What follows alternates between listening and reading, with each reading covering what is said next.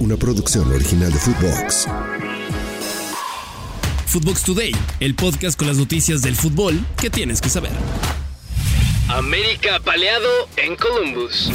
Las Águilas sí que pasaron una muy mala tarde ante Columbus Crew al caer derrotados en su último juego de la fase de grupos de la League's Cup 4 goles por 1. Este resultado no afecta en su clasificación a la siguiente ronda, ya que pasan como segundos del grupo con 3 puntos de 6 posibles.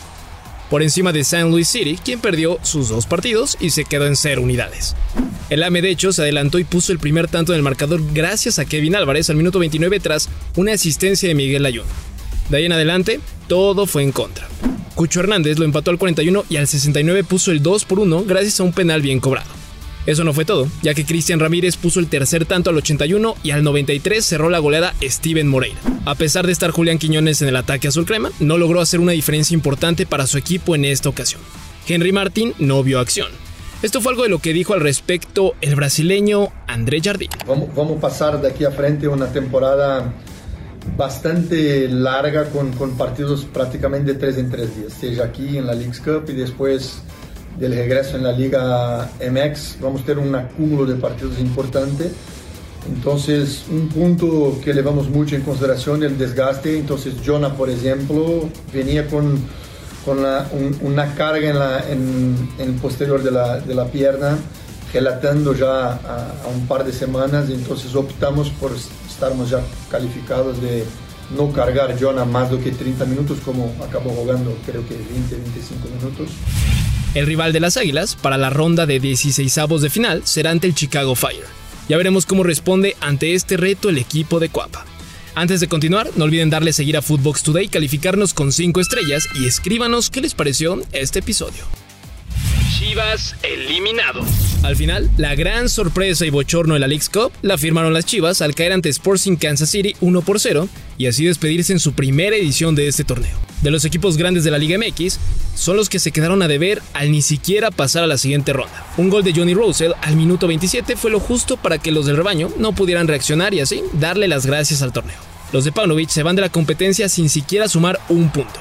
Ante Cincinnati cayeron 3 a 1 y ahora perdieron por la mínima. ¿Qué sigue para las Chivas? Van a estar paradas de actividad hasta que regrese la Liga MX contra el equipo de Juárez. Será el próximo 18 de agosto y lo harán de visita. Ya veremos si en liga pueden tener borrón y cuenta nueva. Denuncia del PSG al Madrid.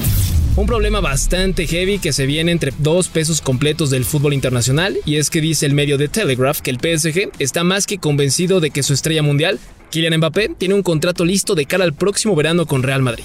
De acuerdo a las reglas y normas de la FIFA, esto es ilegal. No se puede un equipo acercar a negociar con un jugador sin permiso del club propietario.